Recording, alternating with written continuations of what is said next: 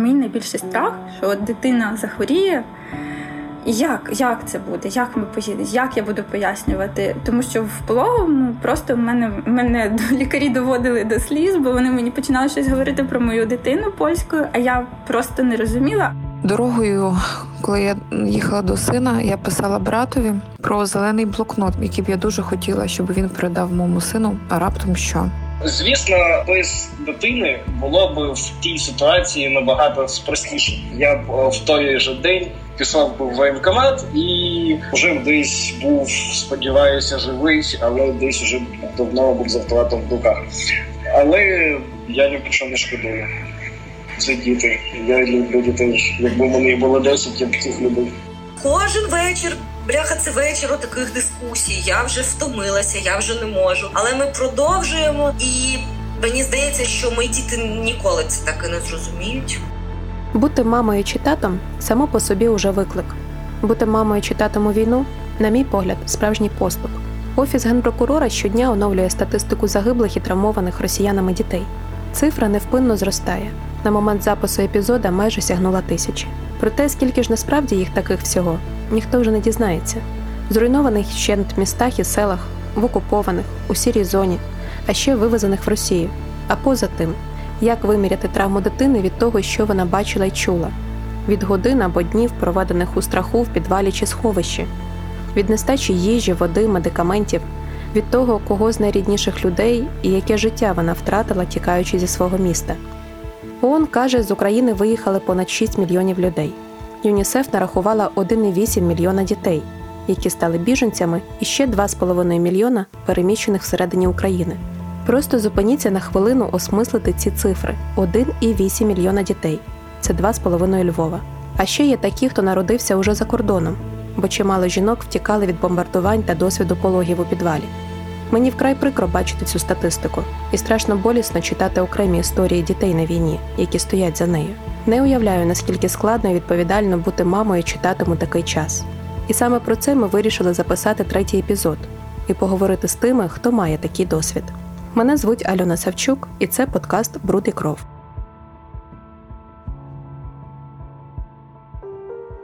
Анна Цяцько раніше була комунікаційницею медреформи в команді Уляни Супрун, а після в Українському центрі охорони здоров'я. Тепер Аня по факту ще й біженка в Польщі, хоча себе так не називає. І молода мама. Її син Ілля народився рівно через місяць після початку повномасштабного вторгнення Росії в Україну.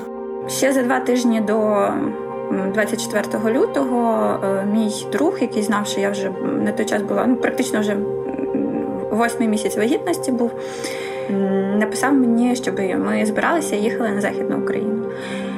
Ми подумали довго ну, з чоловіком думали довго, дискутували півночі, що нам робити. І ем, я вирішила, що я не можу поїхати. Це мій це моє місто, це моя країна. Я тут обрала собі пологовий будинок, тут мій гінеколог. Я буду тут народжувати. Наш був запасний план. У мене бабуся живе під Києвом, село Білогородка. Це так само по Житомирській трасі, тільки з іншого боку від Ірпіня, Гостомеля і всього іншого. І ми зібралися, поїхали одразу туди. Це був ранок 24 лютого. Спочатку Аня думала, що кілька тижнів пересидять за містом, поки все затихне, та й повернуться додому.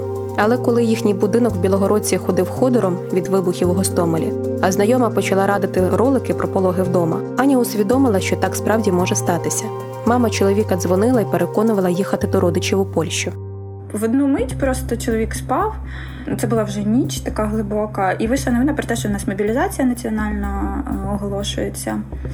І мені стало зрозуміло, що це не закінчиться через два тижні і через три тижні не закінчиться. Тому що якщо оголошується вже національна мобілізація, це велика війна і це недовго. Тому я розбудила свого чоловіка. Ми просто в Гуглі проклали маршрут е, до Білостока з там, з Білогородки.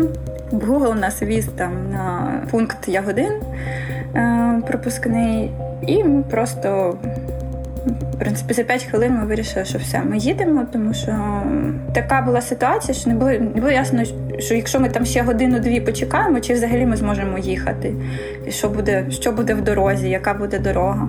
Коли ми 15 годин до Коваля, там ми залишили наших друзів, трошки поспали, відпочили, і потім 30 годин ми переїжджали цей кордон. 30 годин. Я такого в житті не бачила. Мене настільки це в такий шок.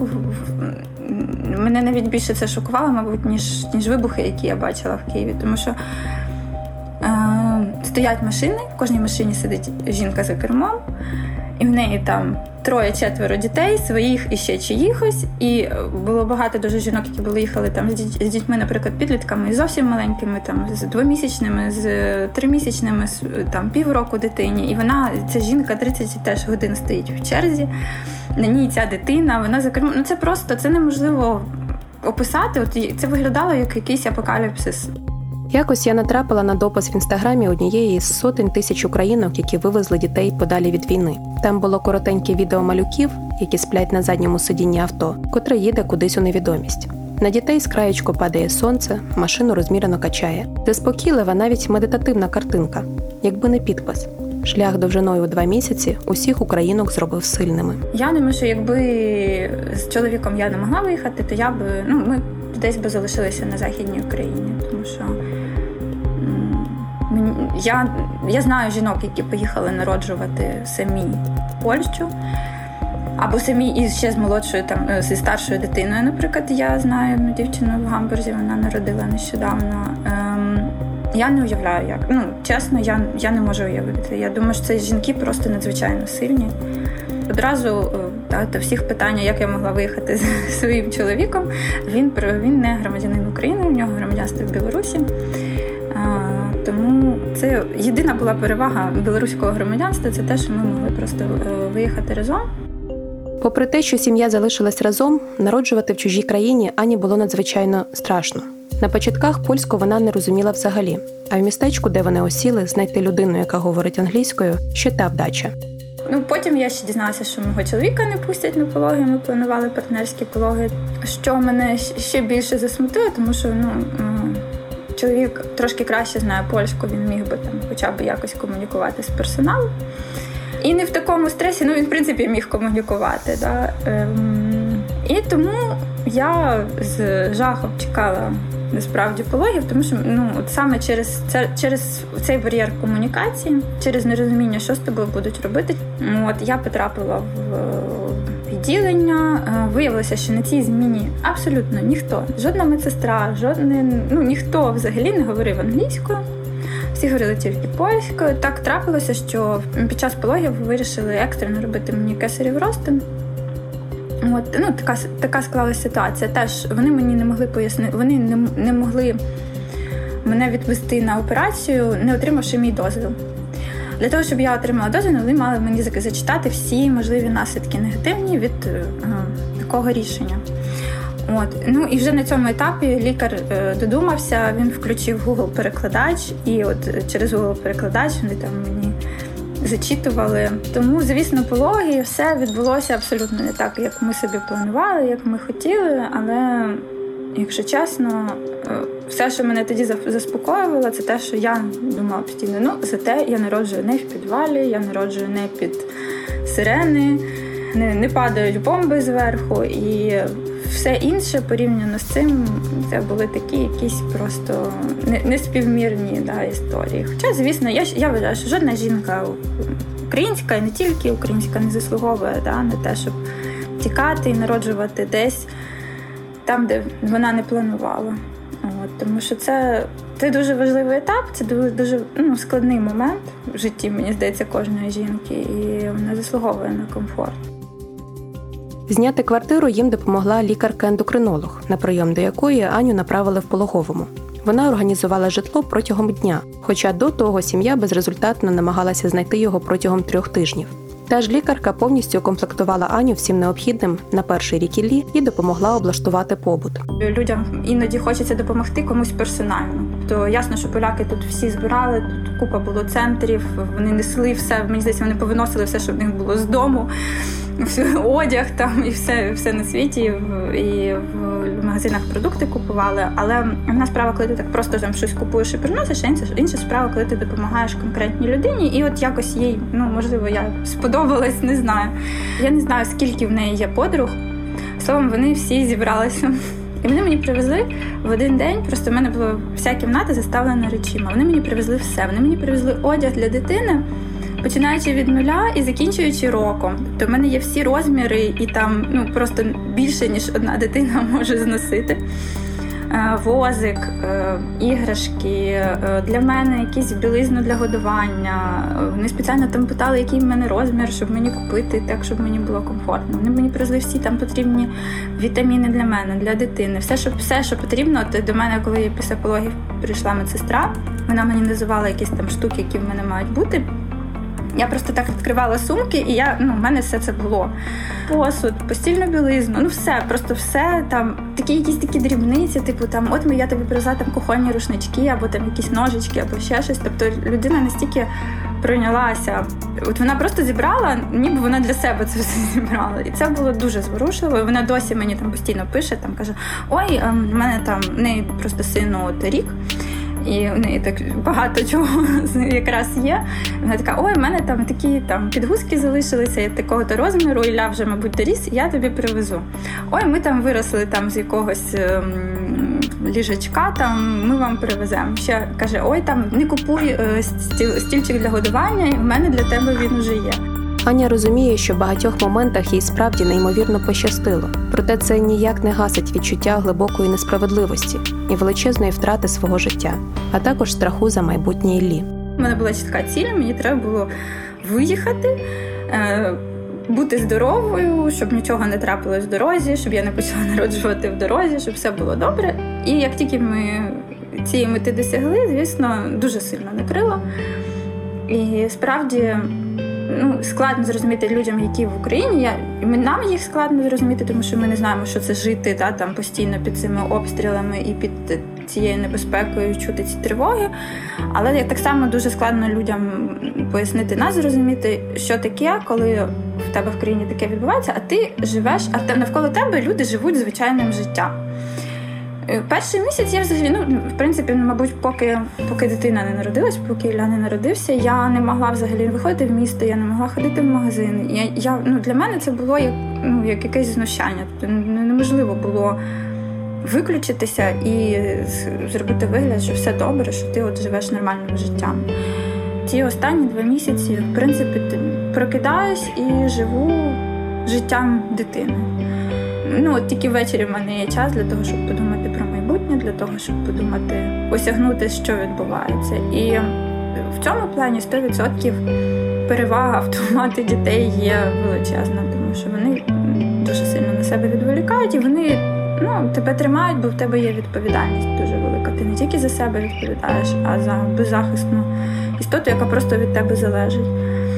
Ну а мінуси зрозумілі.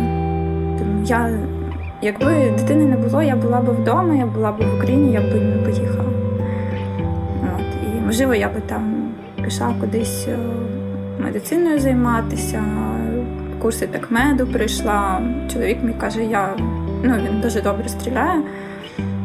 Ну, тобто, ми були б готові боротися і воювати. Зараз, на жаль, ми не можемо, да, тому що тому що в нас є відповідальність. На жаль, і нещастя. От так от воно. Ну, два в одному виходить. Я зрозуміла, що просто треба зосередитися на раз ми вже виїхали, раз ми живемо не в війні, то для чого дитині приносити все одно цю війну в своїх емоціях? Хоча ясно, що на перший місяць прийшлися всі ці історії про Бучу, про Ірпінь, коли відвоювали ці міста і побачили, що там відбувалося, і перший місяць мені не дуже вдавалося, звісно. Якось триматися. Ну тобто це було поза силами. Але все одно вже лежати в депресії, лежати в сльозах неможливо було, тому що ось ось ти там, от дитина спить, ти почитав новини, поплакав. Дитина прокинулася, все, ти не можеш плакати, ти не можеш більше сумувати, тому що тобі треба посміхатися. Вона не заслужила. Ну ну він народився. Він не винен, що він народився в такий час. Він не заслужив цього. Я, Я так собі. Залишатися за кордоном сім'я не планує, але й на рішення повернутися назовсім поки не наважується, здебільшого через бюрократію. Аня каже, страшно виїхати додому, позбутись особливого статусу в Польщі, а в разі повторної спроби росіян взяти Київ знову проходити усе спочатку. Крім того, її чоловіка, як громадянина Білорусі, без візи можуть не впустити до Польщі. В такому підвішеному стані Аня прожила весну, а тепер літо. Ну, Мені дуже пощастило, як дуже дуже малій кількості жінок. Да? Що Я я виїхала з чоловіком, тобто у нас немає такої нагальної. Я дуже розумію жінок, які повертаються, бо вони хочуть бути поряд з чоловіками. У мене немає такої потреби. Мені чоловік дуже допомагає з дитиною, ми справляємося. Але якби мені зараз сказали, можна їхати додому, я би просто зараз встала, зібралася і поїхали. Я тут, по-перше, да, там беззахисною почуваюся дуже сильно, невпевненою. По-друге, ізольованою. І по-третє, я ніколи не.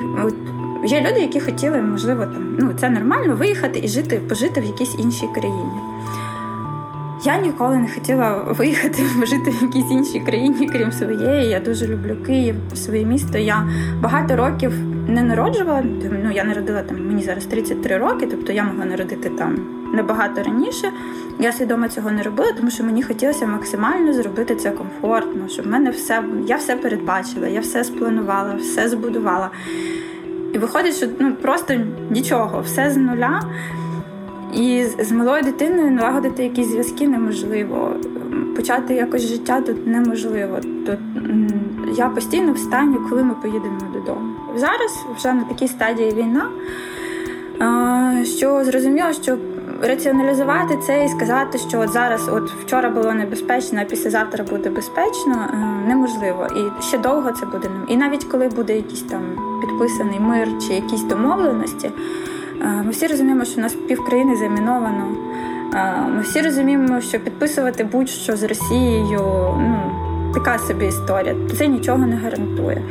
Тому ем, зараз вибір стоїть між тим, щоб жити за кордоном, будувати тут своє, наприклад, життя вже на кілька років і жити тут, або е, прийняти те, що ми їдемо в країну, де іде війна, де війна може призупинитися і знову розпочатися. Тобто, ну, от от, от такі фактори. Да? І тут просто вибір між тим, ти зможеш.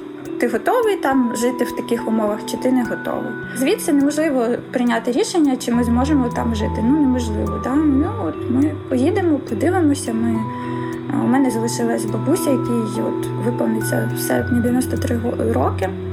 Це моя єдина найближча людина, яка залишилася в Україні.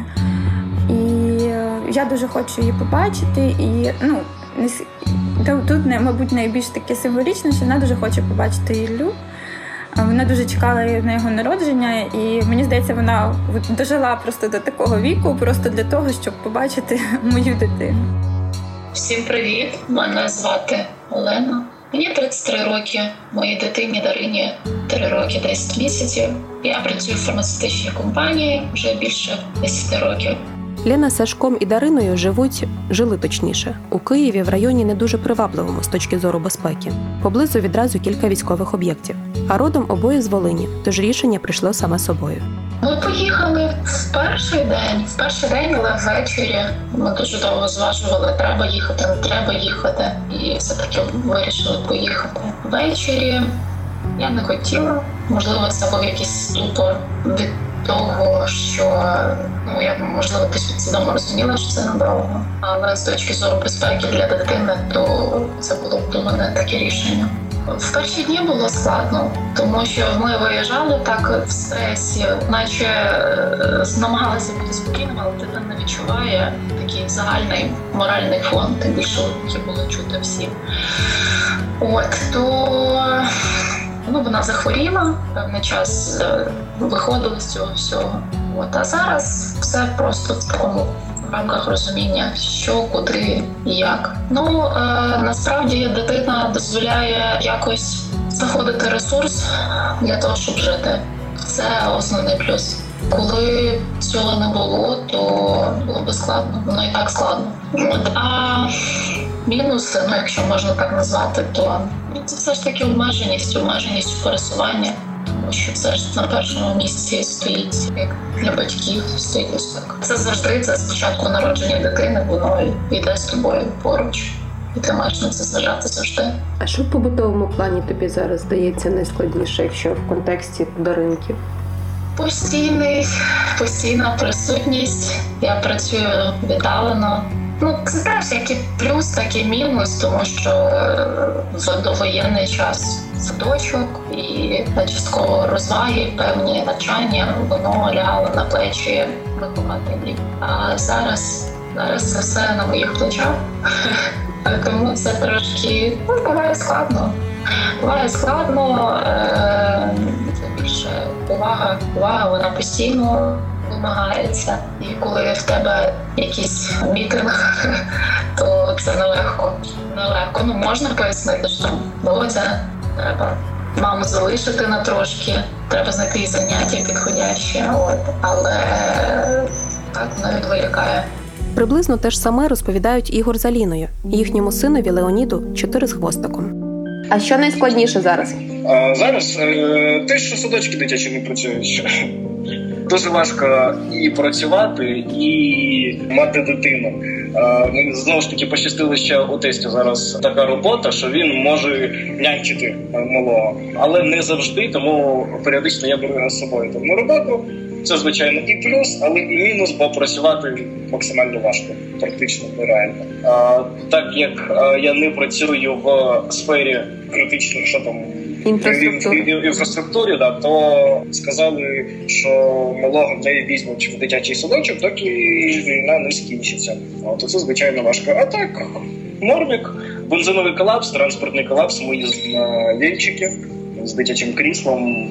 Спорт всі справи. Звісно, без дитини було б в тій ситуації набагато простіше. Я б в той же день пішов би в воєнкомат і вже десь був, сподіваюся, живий, але десь вже давно був з в руках. Але я ні про що не шкодую. Це діти. Я люблю дітей. Якби мені було 10, я б цих любив. Чи були у нас якісь побутові ситуації, зміни якось у побуті, чесно кажучи, крім переїзду такого, дуже ні. Так, у нас закритий садочок. Садочок планує відкриватися там з серпня чи з вересня. Він обладнаний спеціально для того, щоб спускатися в, в підвал на час повітряної тривоги.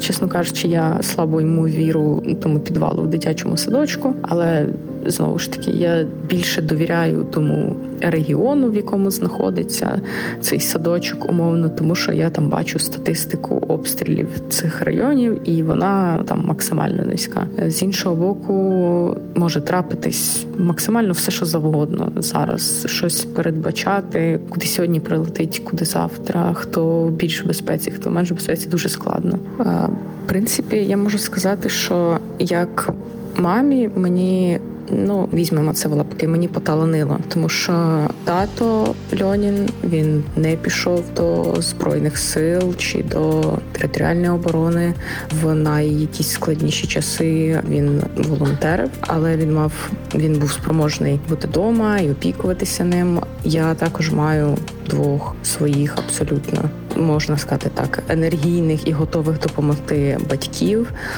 які напевно за весь цей час найактивніше долучились до допомоги мені із сином. І також є ще у нас є одна бабуся, яка теж на підхваті. Другий плюс у тому, що моя дитина вона не прив'язана до постійного місця проживання. А умовно вона може перебувати нині з бабусею з дідусем за містом в центральній Україні. Принаймні мені так морально спокійніше. Скажімо так, конкретно це місто за час ескалації обстрілювалося напевно два рази околиці міста і. В принципі, обійшлося без ушкоджень, втрат якогось емоційного поганого досвіду для моєї дитини і для моїх батьків. Аліна кілька років працює фоторепортеркою, тож має досвід виходу із різних сумнівних з точки зору безпеки ситуацій. З лютого часто працює в полі, і в цілому вже звикла до перспективи, що десь щось може прилетіти неподалік, як і до картинки наслідків такого прильоту. Але коли ти не в режимі робота, а вдома з дитиною, це абсолютно інша точка входу в ситуацію. Ще донедавна я була впевнена, що в Києві після деокупації плюс-мінус адекватно, безпечно, не для того, щоб там проживати з дитиною на постійній основі, маючи таку роботу, як моя, але щоб принаймні якось час від часу якісь вихідні тут проводити, ночувати, не прям супер тривожитись з приводу тривог, просто слідкувати це, проговорювати і якось жити з цим. Так сталося, що я записую цей шматок в той день, коли прилетіли чотири ракети по Києву. Ні, прилетіло напевно більше, але ті чотири, про які я говорю, вони всі прилетіли в той район, там де я нині живу. І власне я чула цей звук в шостій ранку. Я, я вже не спала. Я бачила цю ракету, яка летить, і це максимально станом на зараз значно змінило мою думку про відносну безпечність місця, де ми взагалі перебуваємо, і про Київ, і про той район, де я живу, і про інші такі штуки. І от перша думка, яка от в хаосі після того, як ти це бачиш, як ти чуєш звук вибуху. Ну, в мене був досвід. Там я чула звуки вибухів, десь віддалено, десь ближче. Там як працює протиповітряна оборона, е, як е, там на час вуличної перестрілки, але конкретно влучання снаряду ракетного такого великокаліберного в житловий будинок, який знаходиться умовно поряд з тобою. Це такий в мене перший досвід, і оцей, ну м'яко кажучи, та він такий доволі неприємний.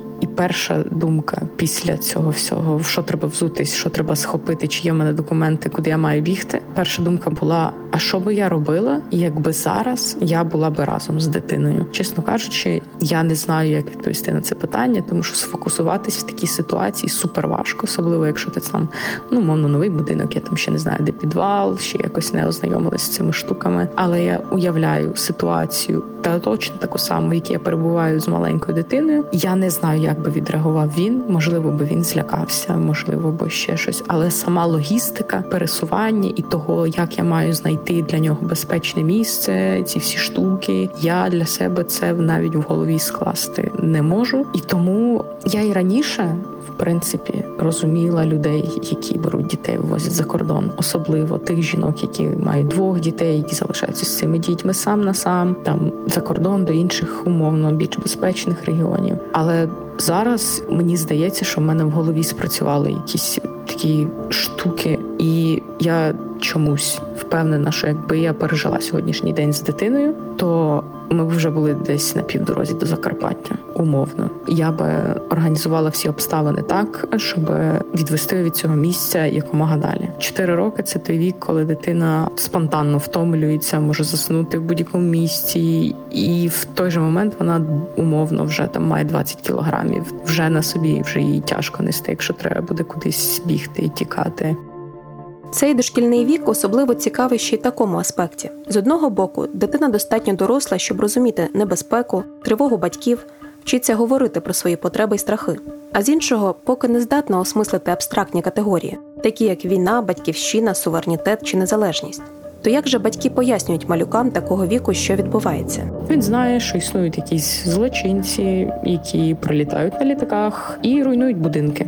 І є поліцейські, так чомусь вони вирішили їх назвати, які вилітають на інших літаках і намагаються їм завадити. От ми підтримуємо гарних хлопців і дівчат, поліцейських, поліціянток, які мають свої літаки, і ми не любимо злочинців. Я напевно теж спокійна і втішена тим, що я бачу, що він не змінився за цей час, тобто він не, не травмований цим досвідом. Він, як на мене, максимально адекватно себе почуває в цих умовах. Лише один раз, напевно, він був у ситуації, коли ну дорослі умовно, які його оточували, чули вибухи. Це було посеред ночі. Е, мої батьки там за замотали його в одіяло, в якому він спав. Там якась була друга година ночі. Вони спустили в підвал, але він все проспав умовно, тобто це постійно воно проходить повз нього, і це напевно доволі егоїстично, тому що я бачу такими складнощами стикаються інші батьки, інші діти. Але я за свою дитину рада, що вона позбавлена цієї штуки. А твій малий, ну от йому вже 4 рочки. Він це ставить тобі якісь такі запитання або розпитує тебе якісь такі штуки. Ну, тобто, як ти взагалі це проговорюєш з ним? Ти знаєш, я вважаю, що немає сенсу казати чотирирічній дитині, розповідати взагалі, що таке війна, максимально правильними словами, але якісь такі епітети є підбирають там, типу, все дуже просто, що нехороші люди на нас нападають, знаєш, максимально дитячими словами, щоб він зрозумів, що е, наче і хвилюватися ні про що, щоб він продовжував думати про свої там тракторці, про м'ячики, про велосипеди не забивав собі цю голову, але все одно намагаюся пояснити так, що це є. Е, складно було з повітряними небезпеками, бо мешкаємо ми біля інституту зв'язку, а це в принципі військовий стратегічний об'єкт. Та сирени в нас бувають так дуже не кисло. То перші кілька разів могли так трошки пересрав. Тому в принципі я йому пояснив, що це сирена. Навіть якісь мультики зараз є про сирену. Єдине, що що він вивчив там не знаю. Він тепер постійно впізнає прапор України, не може це не коментувати скажімо так, патріотизм в нього підріс трошки. Десь на тому ж рівні Лена з Сашком пояснюють Дарині, чому вони тепер живуть у бабусі і навіщо ховатися у сховище, коли гудуть сирени. Проговорюємо, звісно, е, в такому знаєш, програми мінімум, тому що з огляду на вік, ну якби я не бачу сенсу більш широко е, якби розповідати про якісь причинно-наслідкові зв'язки. Просто зараз в такому форматі ствердження Росія ворог, ті люди, які прийшли на нашу землю, це окупанти. Вона знає, що таке ракети. Дуже добре, що можна перевести це все в гру. Зараз, скажімо так, з, з війною доводиться все таки е, певний час вмикати мультики більшій кількості ніж це було до війни. Є такий мультик Левина варта, і там леви, е, різні такі тварини ричать. То Дарина уявляє, що вона збиває ракети своїм риком, і вони сюди не долетять. Ну вона стала доросліша. Це логічно, тому що такий вік, що дитина росте місяць, це два та більше. Ти знаєш, ну це можливо буде звучати якось е, дивно, але ну я якось побачила в очах якусь е, таку усвідомленість.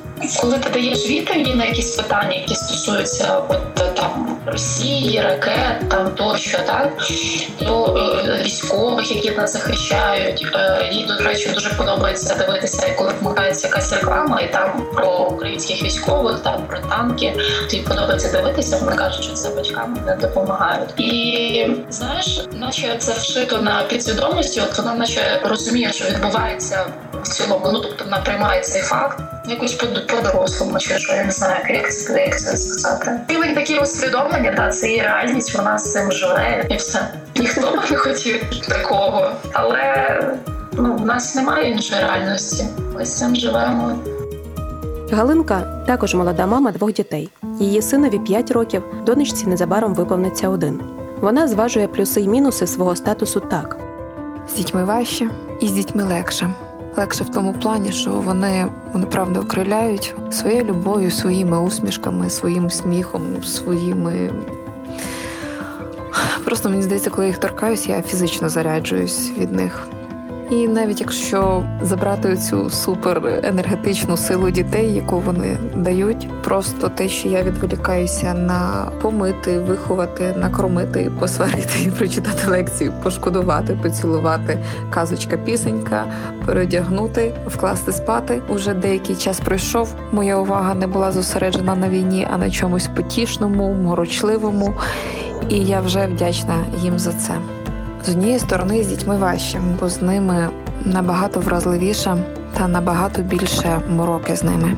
Тому що коли тобі нестерпно страшно, трусить від е, сирени. Ну, в мене першою реакцією на сирени було тремтіння, був тремор. А дитина плаче, мені треба заспокоїти її. А мене саму трясе, і як привести себе до тями та до спокою, до якогось адекватного стану, і як дати щось в цьому стані для дитини, це було надважко. Дякувати поруч був чоловік, дякувати поруч були батьки, які підтримували. І як би там не було, батьківська ідентичність змінює ставлення до того, що трапляється в цілому з дітьми України. Як би там не було, мимоволі, чорт забирай, ти проміряєш ті історії на себе.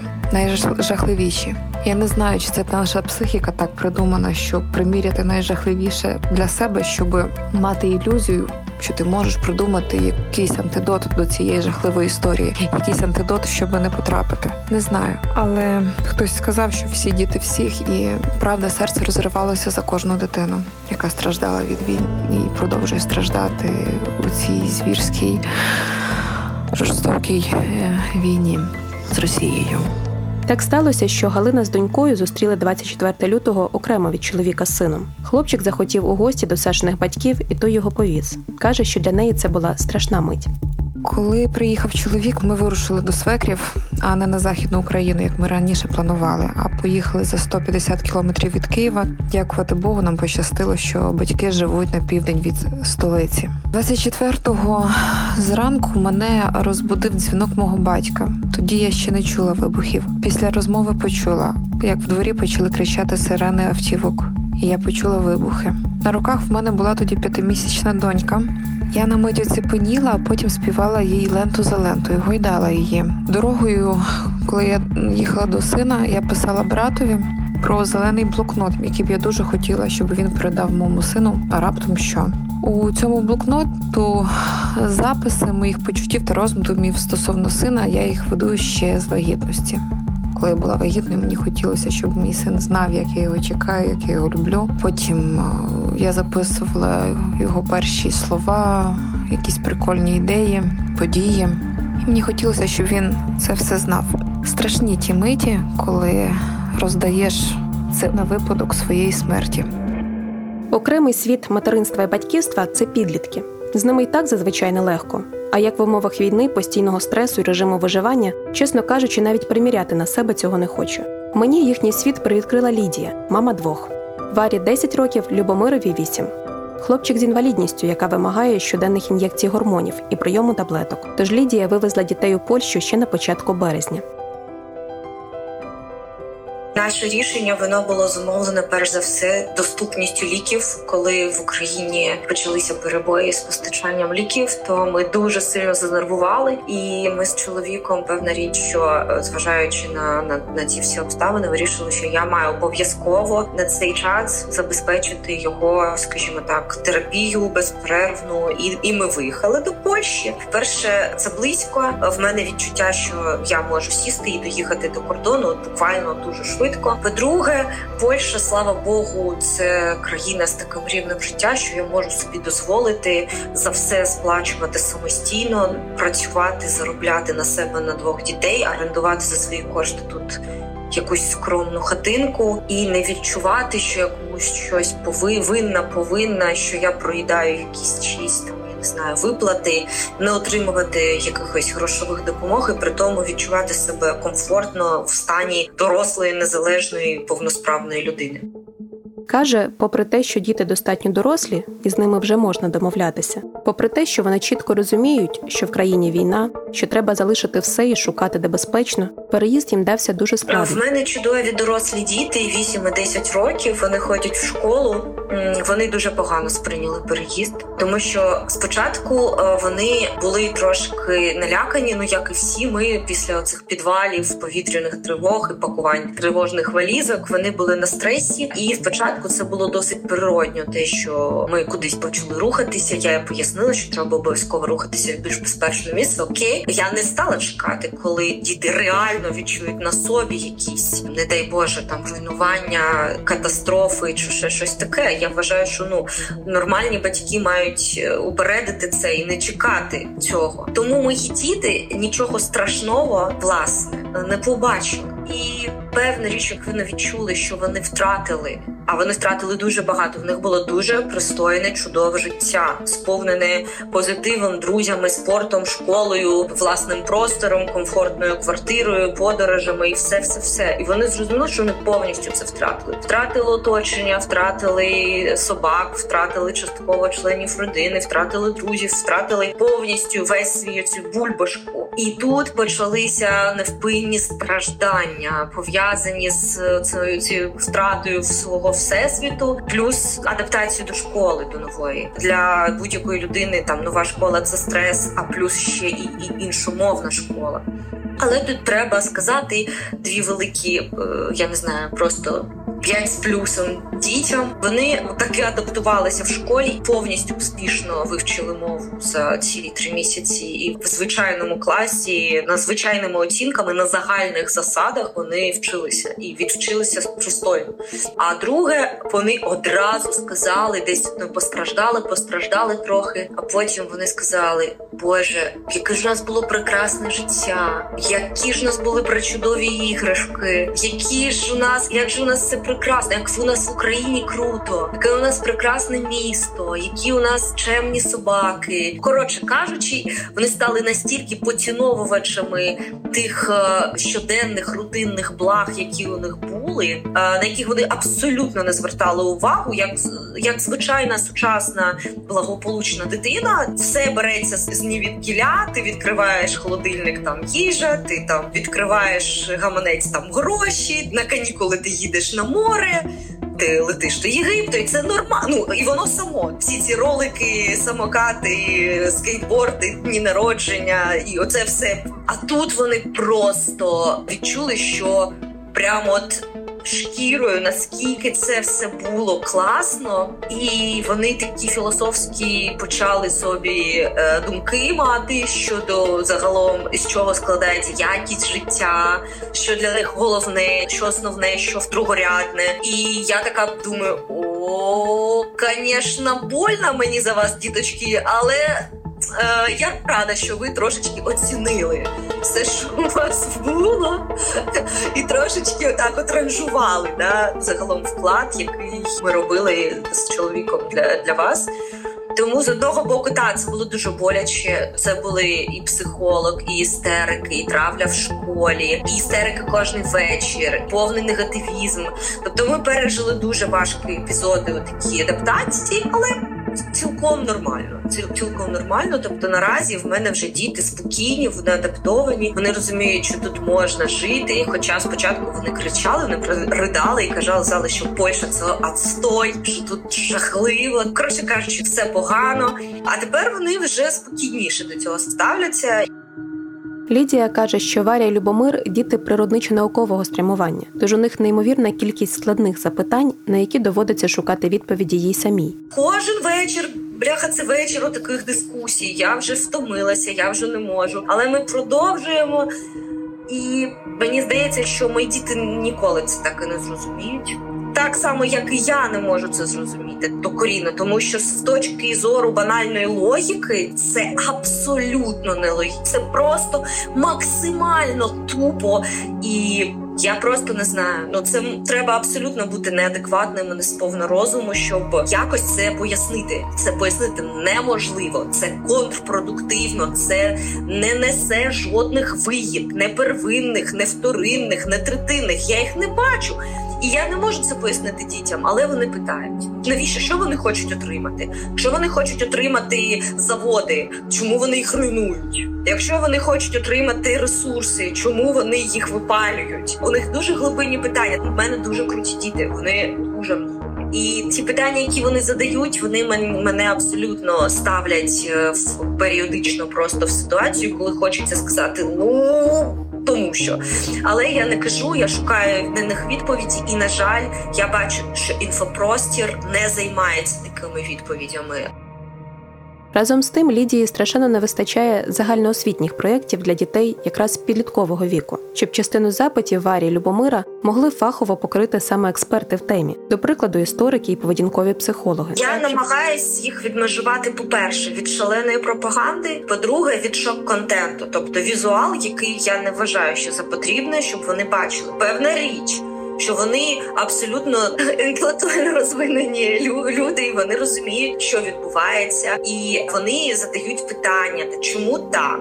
А чому взагалі вибувають війни? А чому люди так себе поводять? А як можна цьому запобігти? А чому не проводяться перемовини? А чому перемовини неефективні? Тобто вони задають такі глибинні питання про те, чому не працюють вибори, чому в Росії приємницька влада і немає демократичного механізму обрання обрання влади, чому так сталося, як відбувається загалом зрощення диктаторів, як люди ведуться на пропаганду такої низької якості, як вони загалом вірять в це, чи вони читають щось крім своїх новин там в Росії. Тобто драма в тому, що моя родина, якщо йти ширше ніж мої діти і мій чоловік це люди, які проживають в Російській Федерації в Республіці Білорусь. І на жаль, мою родину відібрав у мене телевізор, і в мене її більше немає. І це дуже страшно, коли ти розумієш, що у людини повністю промито мізка, і вона не може зорієнтуватися.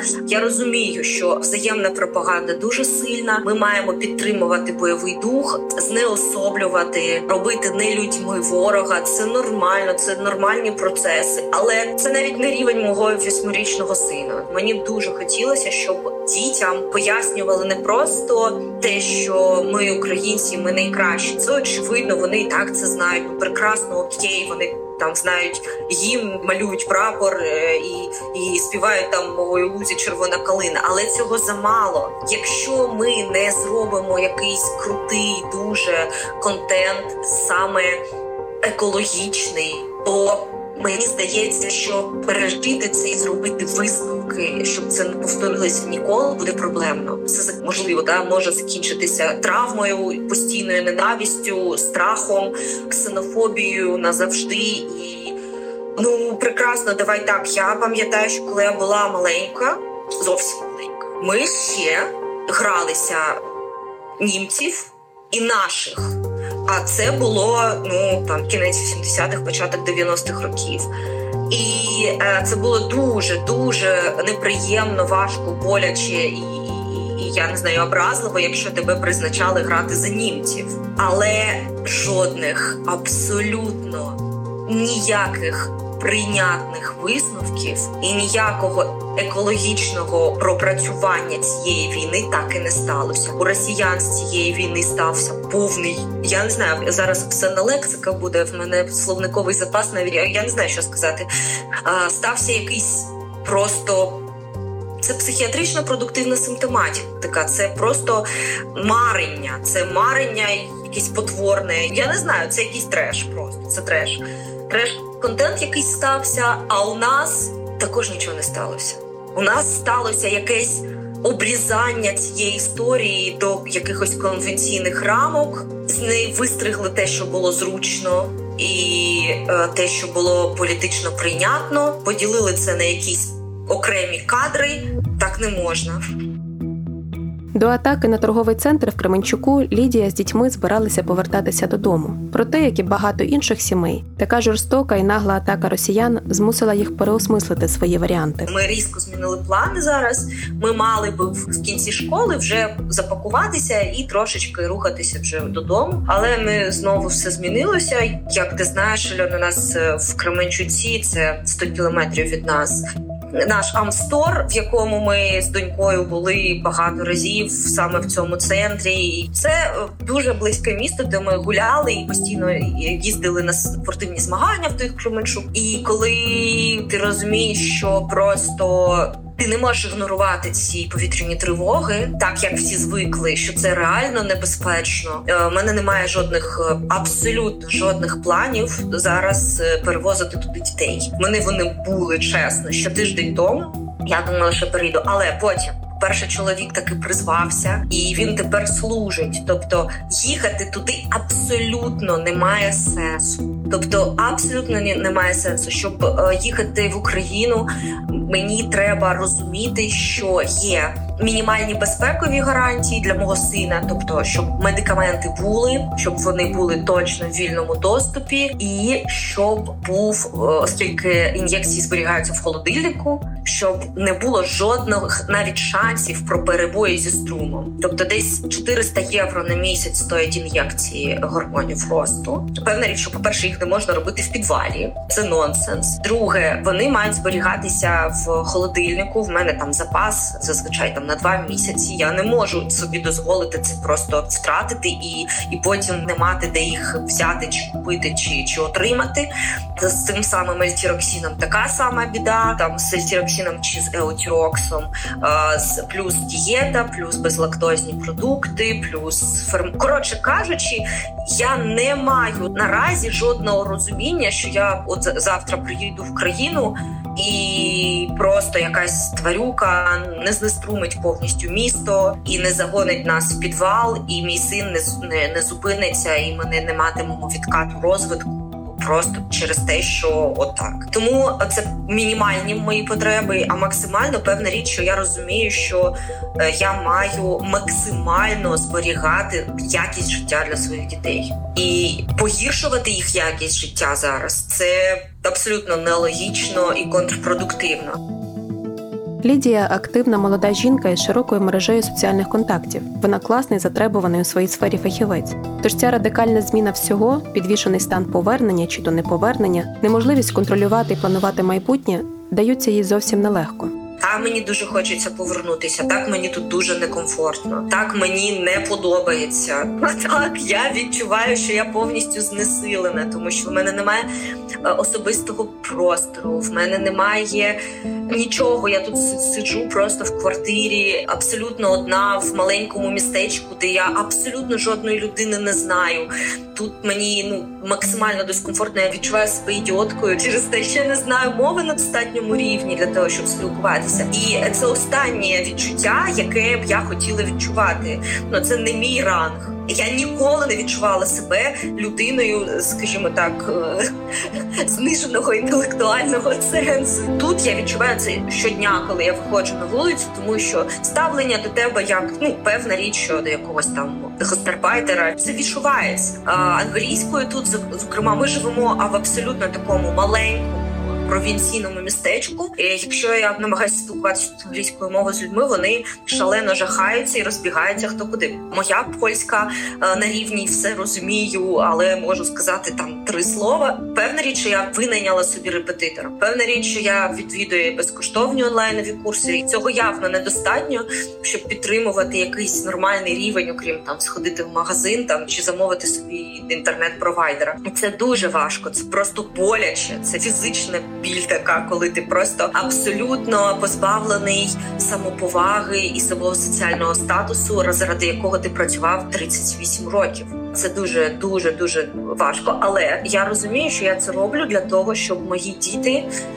були дітьми, щоб вони мали блін дитинство, а щоб вони думали про те, чи їм в басейн на вихідні поїхати, чи на роликах е, поїхати покататися, щоб вони думали про це. Я не живу своє життя, я живу зараз життя таке суто е, в інтересах дітей. Але єдине, ну можливо, що б я хотіла сказати, що мені дуже це травматично, тому що я відчуваю, що я абсолютно тут е, нікому не потрібна, і я ну десоціалізована. Я б могла б в Україні бути значно значно потрібніше, робити значно більше, коли твій чоловік е, служить в ЗСУ, коли в тебе є звання військове, коли в тебе є специфічне знання, які ти мог приміняти, які в тебе є загиблі серед твоїх колег, е, друзів, які на першому місяці вже були в гарячих точках. Ти відчуваєш себе абсолютно. Ти постійно відмовляєш собі в праві бути, е, в праві їсти морозиво чи постити фоточки, як ти прекрасно проводиш дітьми там на пляжі відпочинок, тому що ти просто такий думаєш, боже, який жах, що я тут роблю, що я тут забув. Але разом із тим, все ж таки, єдиний позитив, який я зараз бачу, це те, що ця вся ситуація вона дуже класно висвітлює. Реальні цінності, і вона дуже чітко окреслює, що ти можеш і з чого ти складаєшся, і загалом що є твоє життя. І я для себе зрозуміла, в мені було дуже боляче і не зрозуміла взагалі, куди себе подіти з цим всім, поки я не зрозуміла одну прекрасну річ, що загалом та все моє життя це був виключно продукт моєї життєдіяльності. Тобто, все, що я маю, я маю виключно, тому що я це здобула. І навіть якщо в мене там відібрали там умовно квартиру, роботу чи мої там улюблені джинси, я піду і куплю собі нові джинси, знайду собі нову роботу, е, там зніму чи куплю собі нову квартиру. І що я в себе залишаюся. Все, що я знаю, я знаю, все, що я вмію, я вмію. Я можу адаптуватися скрізь, я можу вивчити іще одну мову, а потім ще одну мову. Я можу переїхати ще раз, і ще раз, і ще раз. Все це підлягає відтворенню. А те, що ти маєш в плані там твоєї сім'ї, твоїх близьких, твоїх друзів, твоїх відносин, те, що ти інвестував все своє життя, в твої професійні навички, вони зберігаються з тобою. Ти нікуди не діваєшся.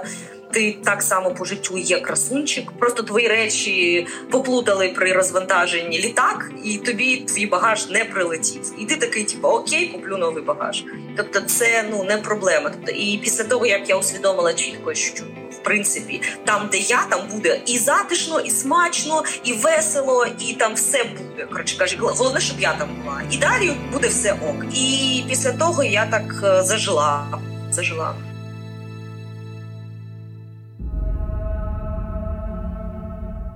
У цьому епізоді говорили про те, як це бути мамою або татом під час війни, довіритися незнайомцям, із якими навіть не говориш однією мовою, прийняти у світ твою дитину, пояснити малюку, чому дядьки на літаках із сусідньої країни скидають йому на голову бомби, підтримати підлітка у момент, коли увесь його світ розвалився. Наступний епізод ми вирішили записати про світле й добре. Розповімо історії порятунку і евакуації домашніх улюбленців під час війни: котики, собаки, пташки, ховрашки. Я навіть якось бачила дівчинку із хамелеоном у трилітровій банці на центральному залізничному Києва. Бо рятувати тварину, коли все навколо падає і палає, один із основних проявів людяності і те, що відрізняє нас від ворога, а також забрати до себе додому ту, чию людину вбили росіяни або повести за сотні тисяч кілометрів у невідомість, замість віддати на перетримку. Таких варіацій історії любові, людини і тварини безліч. Якщо це ваша історія також, поділіться нею з нами. Відправити своє аудіоповідомлення ви можете через бот Бруд і кров у телеграмі. Посилання на нього також залишимо в описі до подкасту. Це подкаст Бруд і кров та його авторка Альона Савчук. Подкаст створений відкритою студією подкастів Айзон Медіа за підтримки програми Civil Society Cooperation Міністерства закордонних справ Німеччини разом із Європейським університетом Біадріна у Франкфурті на Одері та фондом Ізоляція.